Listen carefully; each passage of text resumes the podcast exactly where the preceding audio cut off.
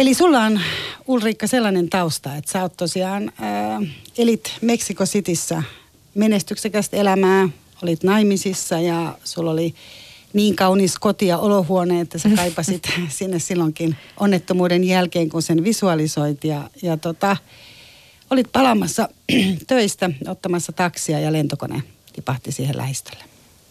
Näin tosiaan kävi, joo. Ja mä en mä tiedä, oliko mun elämä menestyksekästä, mutta se oli sellaista hyvää, hyvää mukavaa elämää.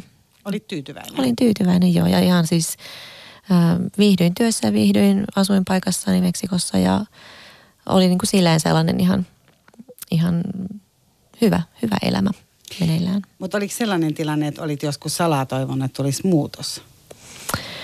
No totta kai niitä aina välillä toivoo. Kyllähän se niin kuuluu mun mielestä teki ihmisen, ihmisen luonteen laatuun tavallaan, että koko ajan meidän ajatukset on vähän niin kuin jossain etukenossa tuolla tulevaisuudessa ja miettimässä. Ja, ja, ja se on ihan ok toisaalta myöskin, että on erilaisia tulevaisuuden haaveita. Ja, ja kyllähän muutokset voi olla ihan toivottuja muutoksia, että et haluaa vaikka jotainkin edetä urallaan tai mitä ikinä, mutta tota noin, niin välillä sitten taas ne muutokset tulee lupa kysymättä ja, ja tapahtuu niin. jotain, mitä ei toivo. Tällä myös mietin, että oliko sellainen, että ajattelin, että voi kun tämä nyt muuttuisi tämä elämä jotenkin. Niin. Niin lähinnä sitä, sitä tässä hain, että sitten tuli iso muutos. Nimittäin tosiaan siis ää, lentokone tippui tästä on reilu 10, oliko vuonna 2000? 2008 marraskuussa joo, eli 10 vuotta. 10 vuotta sitten. Ja sä oot yksi, joka selviytyi, että 16 ihmistä kuoli. Virallisten tietojen mukaan. Virallisten joo. tietojen mukaan. Se on ollut aikamoinen no, ystäväni, joka oli paikalla, no, joka myöskin siis pakeni, pakeni sieltä tota, toimistosta sen onnettomuuden jälkeen, sanoi, että se oli sellainen sotatanner se, se onnettomuuspaikka, että kyllä siellä on todennäköisesti menehtyneet ollut paljon enemmän, mutta ei vaan, ei vaan ole niin kuin löydetty mitään, ei ole jäänyt suunnilleen hammastakaan jäljelle niistä ihmisistä. Niin. Mitä siis, siis mitä käytännössä, on siis ihan pakko kysyä, mm. koska on niin iso, iso onnettomuus ja semmoinen, mitä ei osaa niin kuin ajatella, mm. että tällaista oikeasti tapahtuisi. Niin mitä siis, sä olit lähdössä tosiaan töistä? Joo, mä seisoin jalkakäytävällä ja odotin taksia. Olin siis menossa, menossa omille syntymäpäiväillallisilleni ja, ja tota, sitten satuin jostain syystä katsahtaa ylöspäin. Oliko se virallinen syntymäpäivä? No se oli niin kuin seuraavana päivänä, että me oltiin menossa juhliin sitä etukäteen. Siis Suomessa itse asiassa oli jo mun virallinen syntymäpäivä. Mä olin saanut jo Facebookissa onnitteluja Suomesta.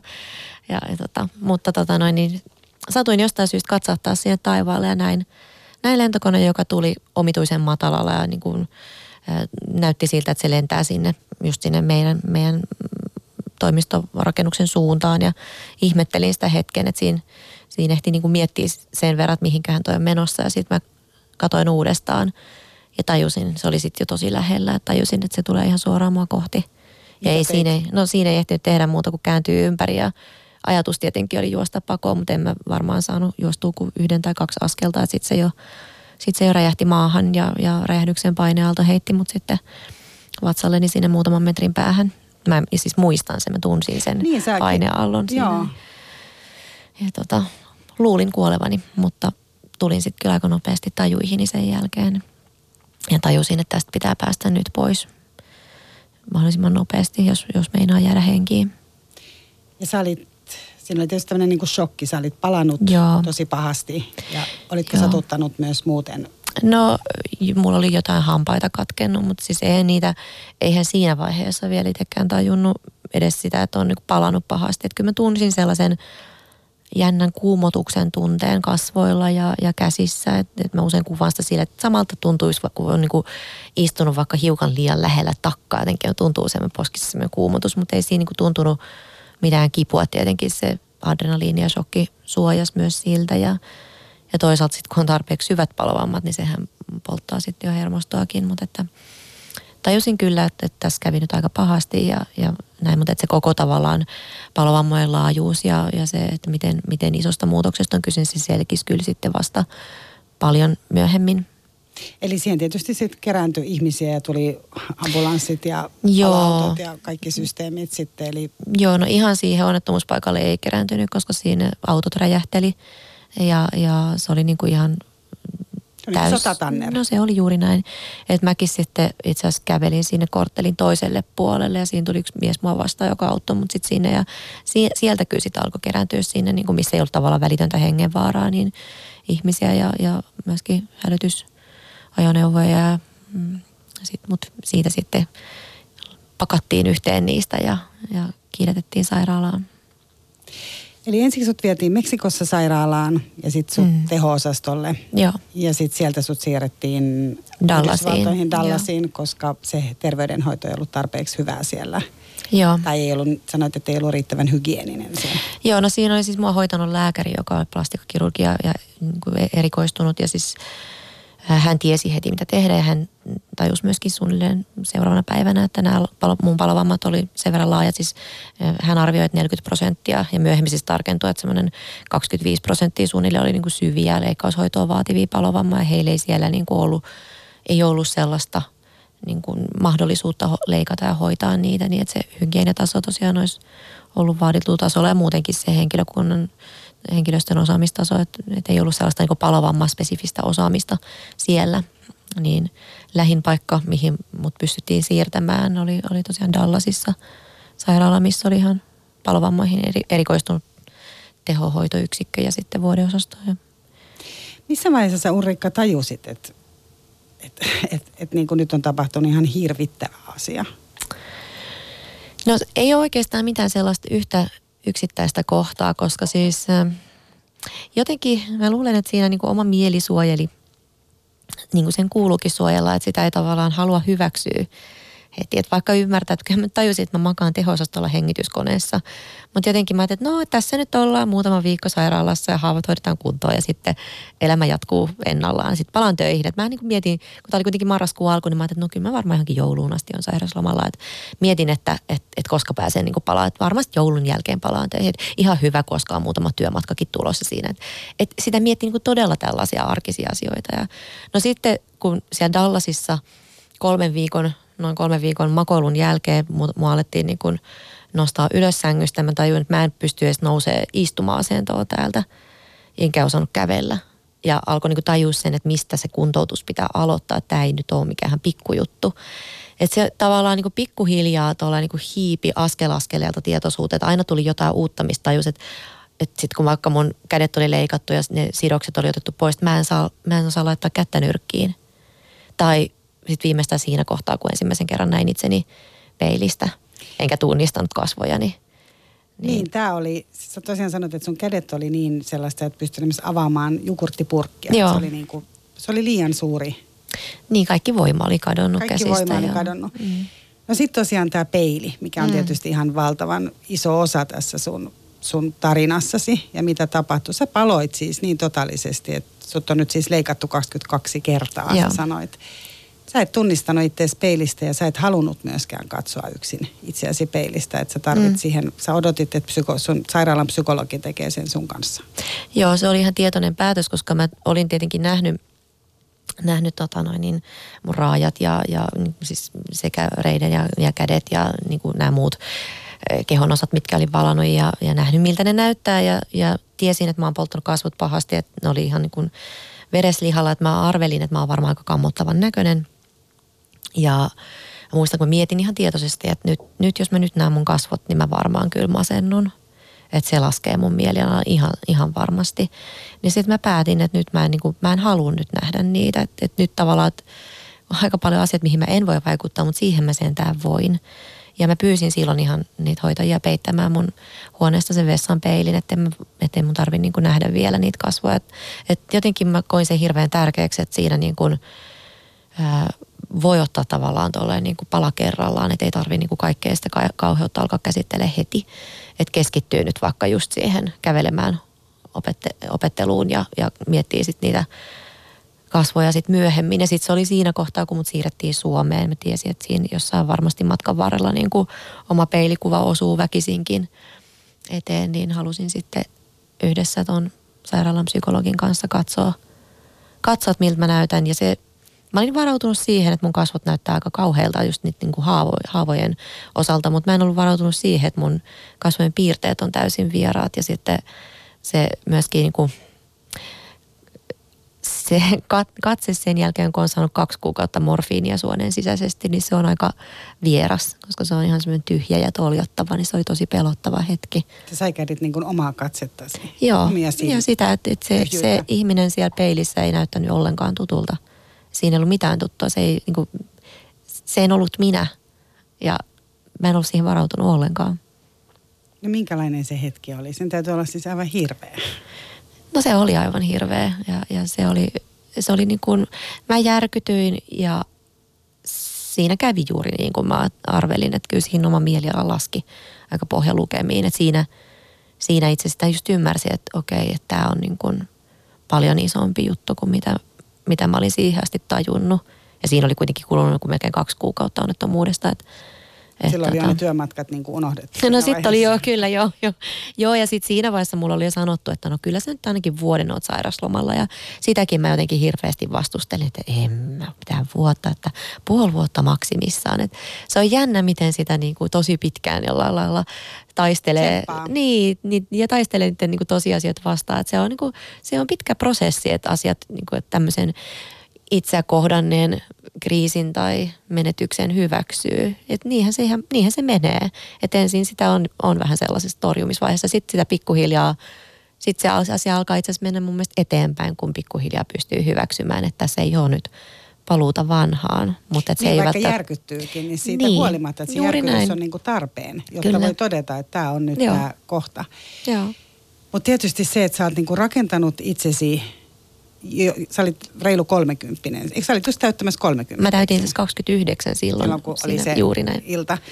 Niin tavallaan se, että siinä vaiheessa on niin kuin rakentanut jo jonkinlaisen identiteetin itselleen, mm. niin kuin sanoit, että niin kuin tämä ulkonäköasia. Sitten mä vielä mietin sitä, että varmaan mikä se niin kuin tilanne, kun jos puhutaan ihan ensiksi siitä, että ihmiset tuli sairaalaan katsoa, sun vanhemmathan oli siellä ja, mm. ja oli aviomies ja näin, niin sä olit silloin aika pitkälti peitettynä, mutta se, että et tuleeko siinäkin sitten se, että ensiksi sä, tai niin kuin tulee semmoinen, että kun ne muut, se, se muiden katse on jo sellainen, mm. että auts, että niin kuin, nyt ei asiat taida olla kauhean hyvin. No en mä tiedä, siis musta tuntuu, että siinä ihan ensi alkuun niin ihmiset hirveästi tsemppas. Äh, et, et tota, ja mullahan oikeastaan siellä Dallasissa ei vielä ollut kasvot mitenkään silleen valtavissa kääreissä. Ja ne oli, ne oli Meksikossa, mutta sitten ne jotenkin avattiin ne, ne sidokset siitä. Muistan, että silloin mun isäni siis lensi, äiti oli Meksikossa silloin, kun tämä tapahtui. Hän oli siellä lomalla sattumoisin just silloin.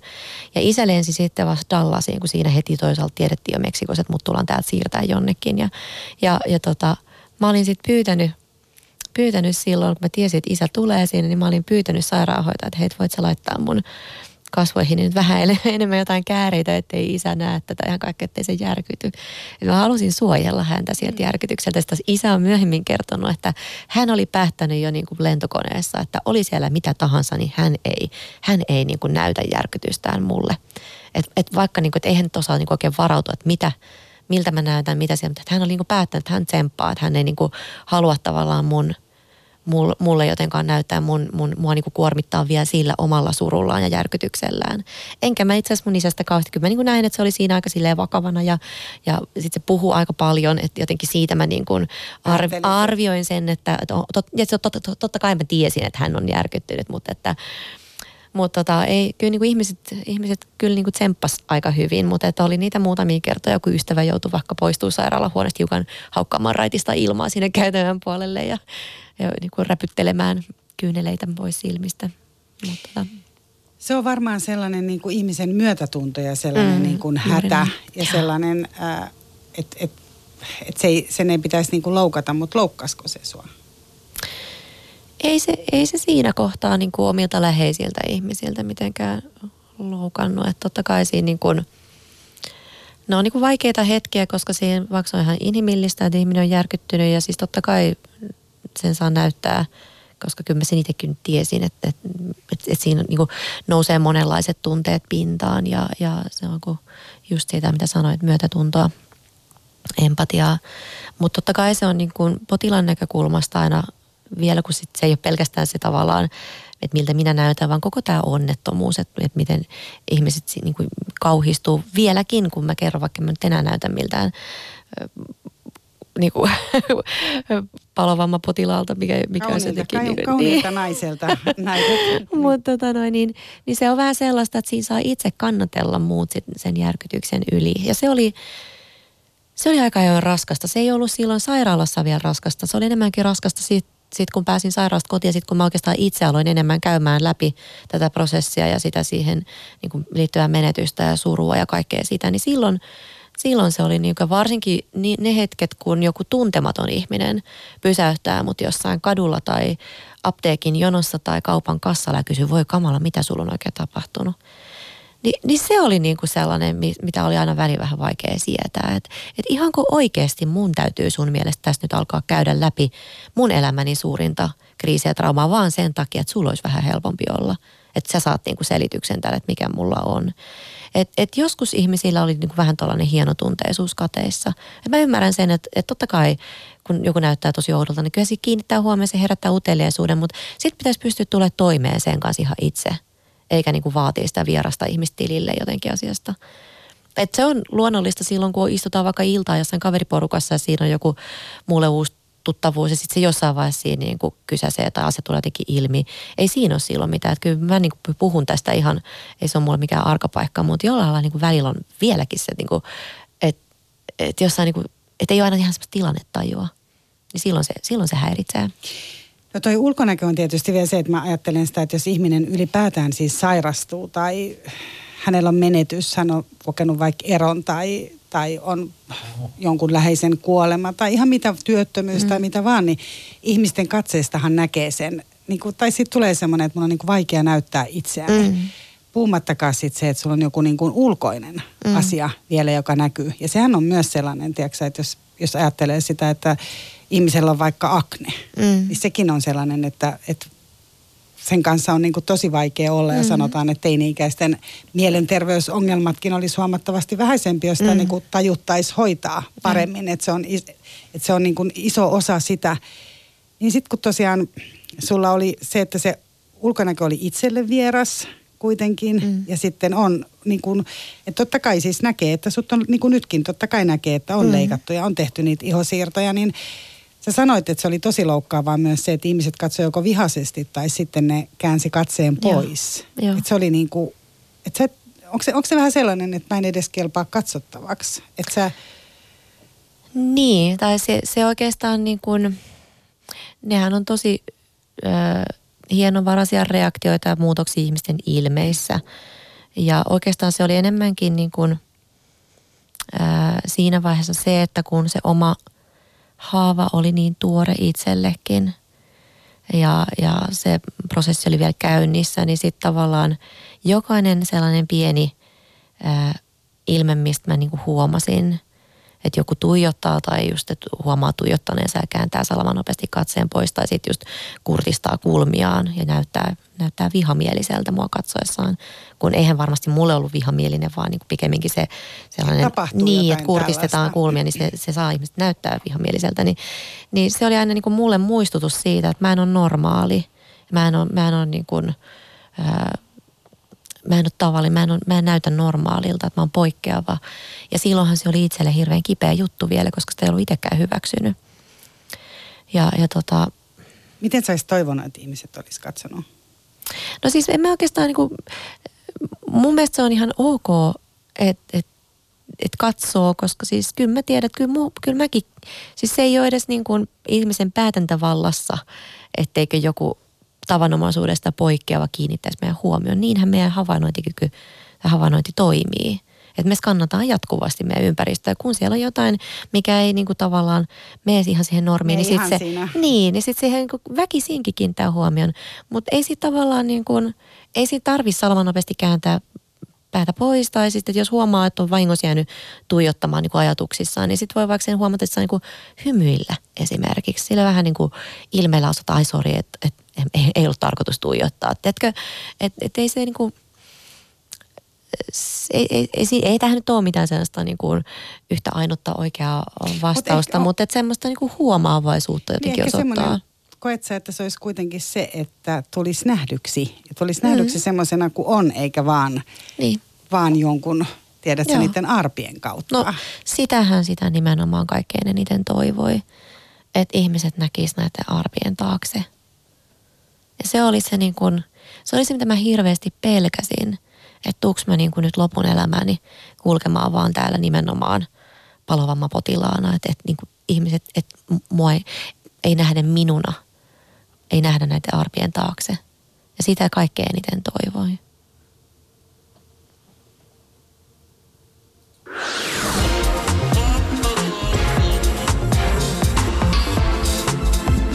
Ylepuhe Noston vieras.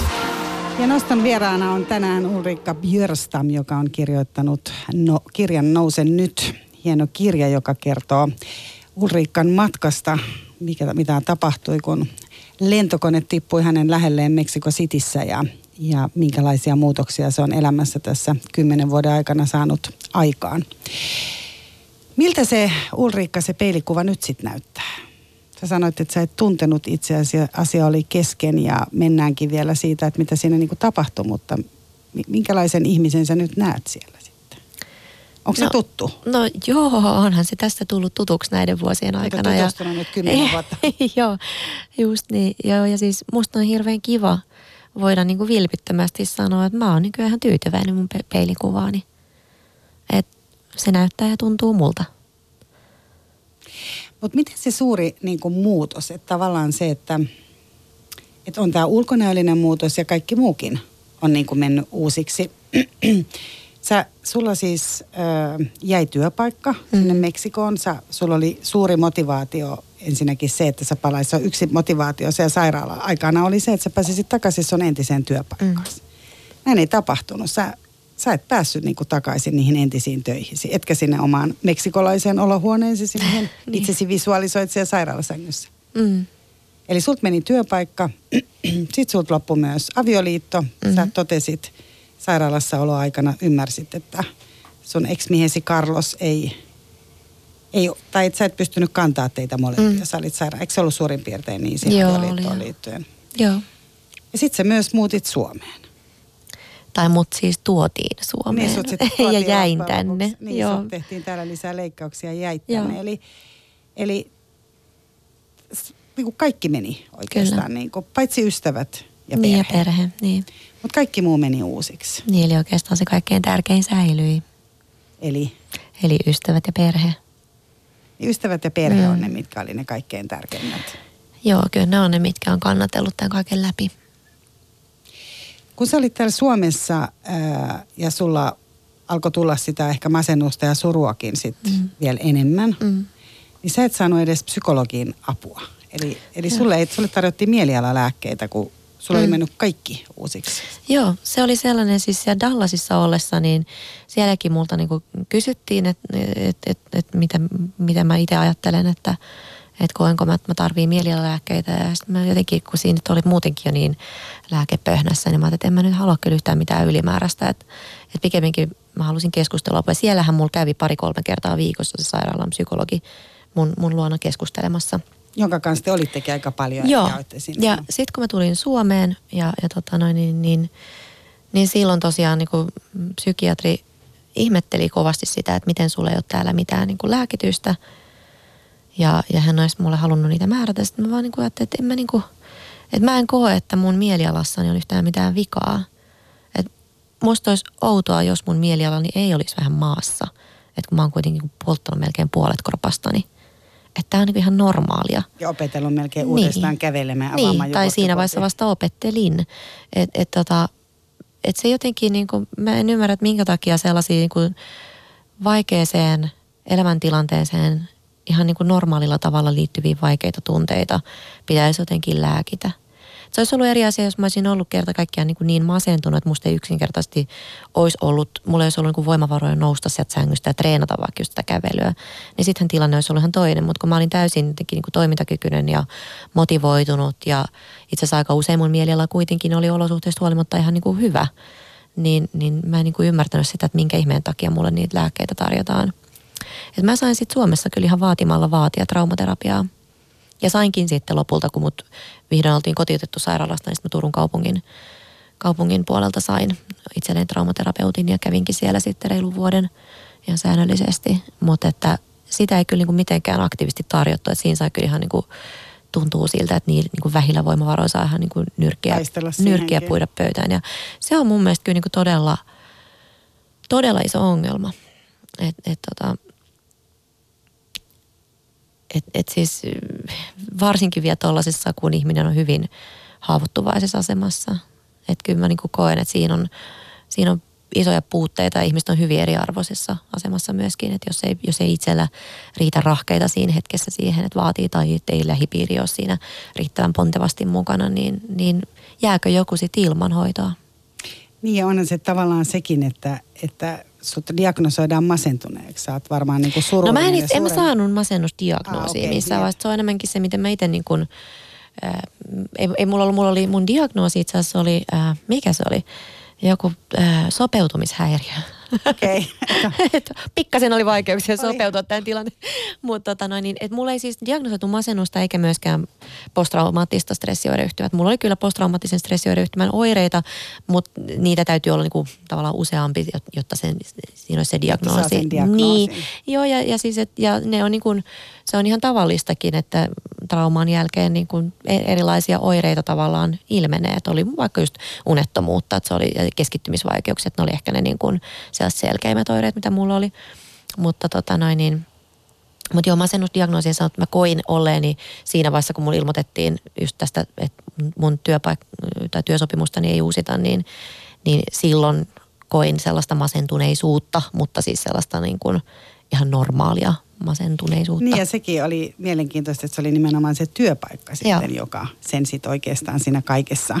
No se oli sitten se niin kuin viimeinen pisara, että silloin tuntui, että nyt todella vedettiin matto jalkojen alta ja ei ollut oikein enää mitään sitä sellaista, mitä kohti kurottautua, kun koko ajan se oli ollut mulla se, se maali, se toive siitä, että mä kuntoudun ja pääsen takaisin töihin ei ole semmoista minuakaan niin. varmaan, että siinä oli vielä se joku vanha sinä, niin, joka joo, olisi joo. lähtenyt sinne niin, tekemään kyllä. sitä samaa. Työ on iso osa identiteettiä. Mutta sä Ulrika kerrot tuossa kirjassasi ja olen sen ymmärtänytkin, että sulla on hirveän, sulla oli tämmöinen niinku tosi voimakas sinnikkyys koko ajan päällä. Eli, eli sä tosiaan sanoit, että sä olit aika sinnikäs, etkä ollut mm. kauhean usein mitenkään edes niinku, sä olit motivoitunut ja halusit antaa aikaa sille paranemiselle, ymmärsit sen.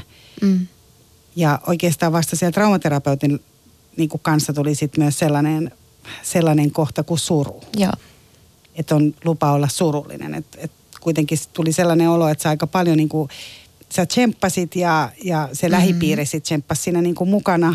Että kukaan ei siinä niin kuin jäänyt kauheasti suremaan tai ajattelemaan, että nyt on oikeasti tapahtunut aika niin. hevi juttu. Joo, ja toi on oikeastaan sellainen, mitä mä itse ajattelen, että – sitä sellaista niin kuin positiivista tsemppausta, sitä niin kuin hyvin tyypillisesti nykyään vähän kuin ihannoidaan. Hirveän usein selvitymistarinat kirjoitetaan just naisten lehtiin ja kirjojen kanssa sellaisena tsemppitarinoina.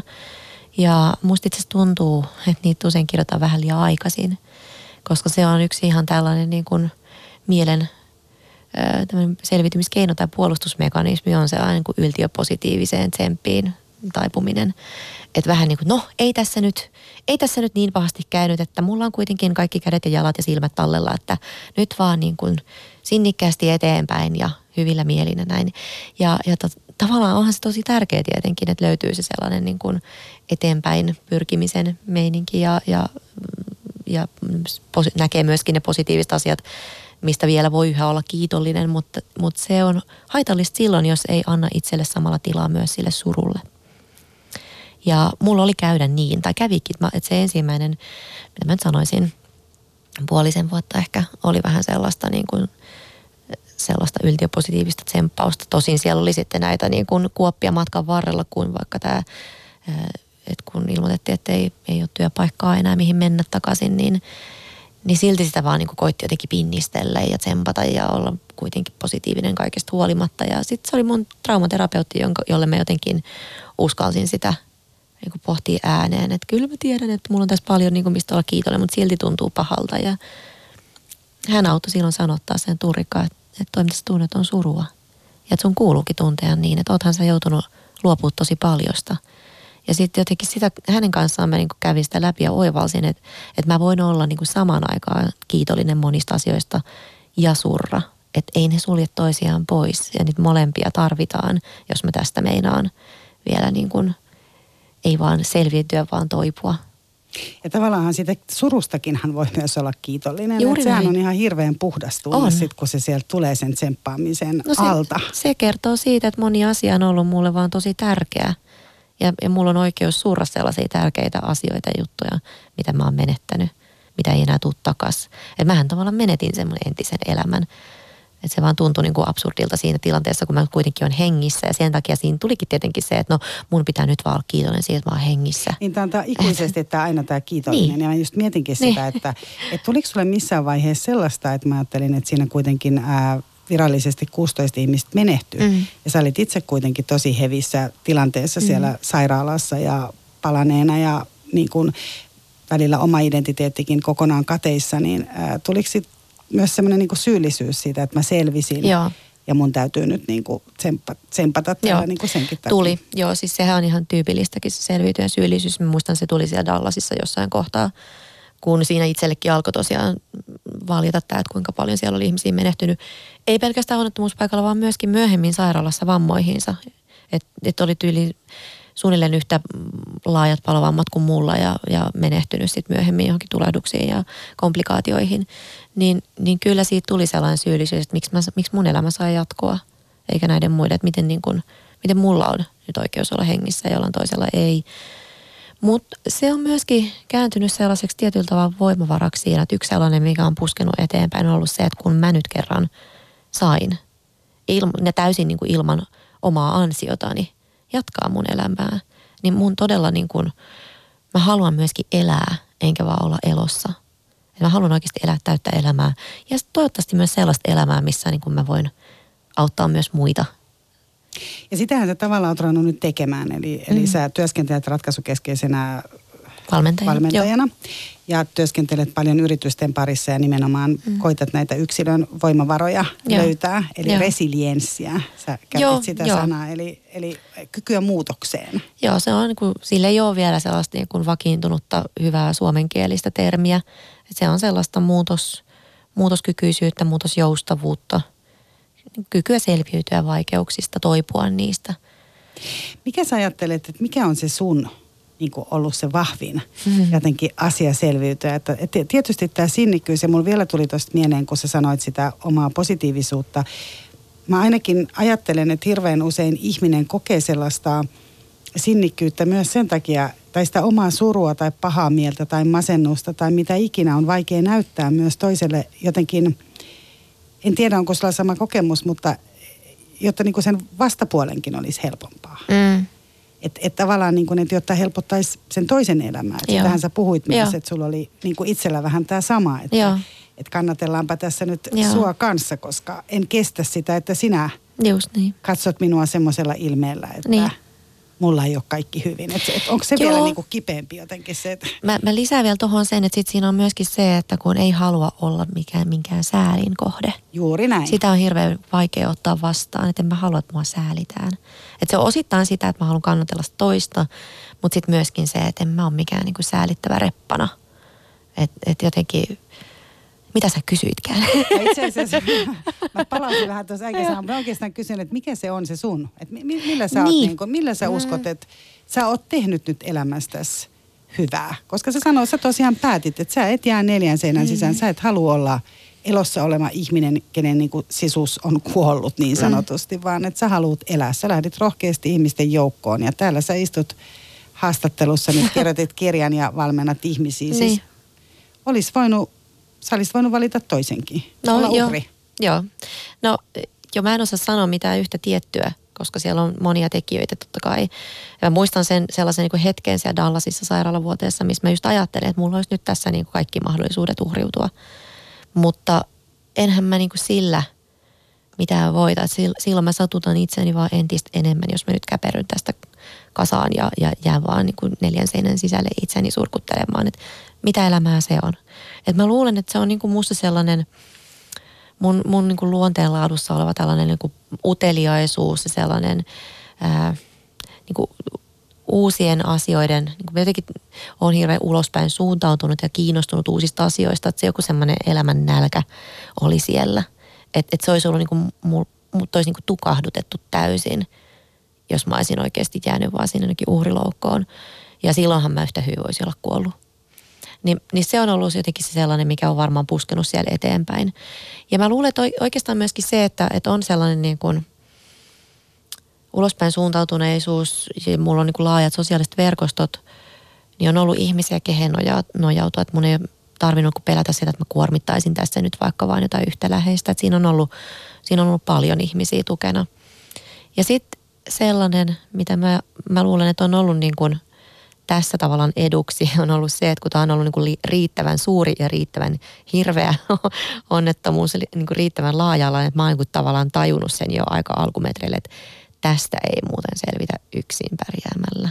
Että tästä tarvitaan nyt niin kuin tosi paljon apua ja tukea ja eri tahoilta tarvitaan niin ammattiapua kuin, niin kuin lähipiirin, jo, jolloin niin kuin se on ollut aika luontevaa myöskin pyytää apua ja nojautua muihin. Et mä jotenkin luulen, että sitä niin kuin helposti sellaista, niin kuin, jos nyt verrataan niin kuin johonkin pienempiin, niin kuin arkisempiin vaikeuksiin tai jollain lailla tavanomaisempiin, mikä ei yhtään niin kuin pienempi, mutta ehkä tavanomaisesti sanotaan vaikka joku työttömyys, niin, niin, tota, niin siinä helpommin meillä ainakin suomalaisilla tuntuu tulevan se sellainen suomalaiseen sisuun liittyvä yksin pärjääminen – että tästä nyt täytyy vaan nyt yksin pusertaa tämän vaikean vaiheen läpi, että ei uskalleta puhua, koska varmasti se työttömyys, niin kuin siihen liittyy paljon jotain häpeää, häpeää. ja huonommuuttakin ja tällaista, niin silloin se estää meitä nojautumasta muihin, vaikka silloin nimenomaan se olisi se lääke sille tilanteelle. Eli pyytää apua muilta. Juuri Uskaltaa niin kuin nojata muihin. Nojata muihin. Nyt me aika loppuu, mutta sano mulle vielä, että pelkäätkö sä Ulriikka enää yhtään mitään? No mä pelkään lentämistä, lentokoneen laskeutumista. Eli joku pelko jäi. Kyllä. Mutta ihan pienet asiat ei varmaan enää hätkäytä, että... Niin, no ei, ei ehkä samalla tavalla tai siihen pelkonkin osaa suhtautua vähän eri tavalla. Se, siis, kyllähän me tarvitaan pelkoa. Totta kai, pelkohan suojelee. Kyllä silloin yleensä joku syy, mutta että siihen osaa nimenomaan suhtautua eri tavalla ja tavallaan sen tunteen vangiksi. Ja pystytkö sä sanomaan nyt kymmenen vuotta myöhemmin, että tämä oli semmoinen kokemus, minkä sä niin kuin, et varmaan haluaisit itsellesi, mutta oliko tämä tarpeellinen kokemus? Onks, onks, pystytkö sä ajattelemaan Ää, tätä sillä tavalla? Mä sanoisin, että ei tämä ole kokemus, mitä mä toivoisin itselleni tai kenellekään muullekaan, mutta en mä myöskään enää vaihtaisi mitään pois, koska siitä on myös seurannut paljon sellaista odottamatonta hyvää mun elämään. Lämmin kiitos käynnistä. Kiitos. Kiitos.